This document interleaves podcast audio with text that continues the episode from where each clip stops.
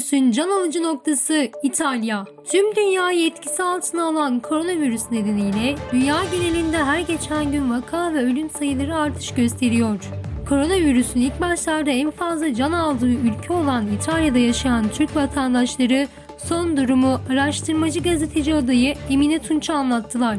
Olumsuz etkiledi diyebilirim. Özellikle öğrenciler bu dönemde okulda yaptıklarının iki katını yapmak zorundalar. Evet, hocalarımız ellerinden geleni yapıyorlar. Ama siz de takdir edersiniz ki uzaktan eğitim okuldaki gibi verimli olmuyor. Evde kalmak tabii ki de herkesin problemi. Ama ülkede yaşayan insanların çoğu bu kurala başarıyla uyduklarını düşünüyorum. Ülkedeki son durum karantina Mayıs ayının sonuna kadar uzatıldı. Tabii sadece sembolik bir tarih. Evde kalarak bunu başaracağız. Çok zor zamanlar yaşadık. Alışılacak bir durum değil. Ama evde kalarak başaracağız. Buna inanıyorum. Ülkedeki son duruma gelirsek iniş ve çıkış ama eskiye bakarak daha iyi gidiyor çok şükür. İtalya'da hayat durdu. Her yer kırmızı bölge ilan edildi. Sadece erzak alışverişine gidebiliyoruz. Fabrikalar durmuş durumda. Devlet maaşımızı karşılıyor. Durum olmayanları ise belediye erzak almak için iki yüz üç yüz euro para veriyor. Umarım bir an önce virüs biter.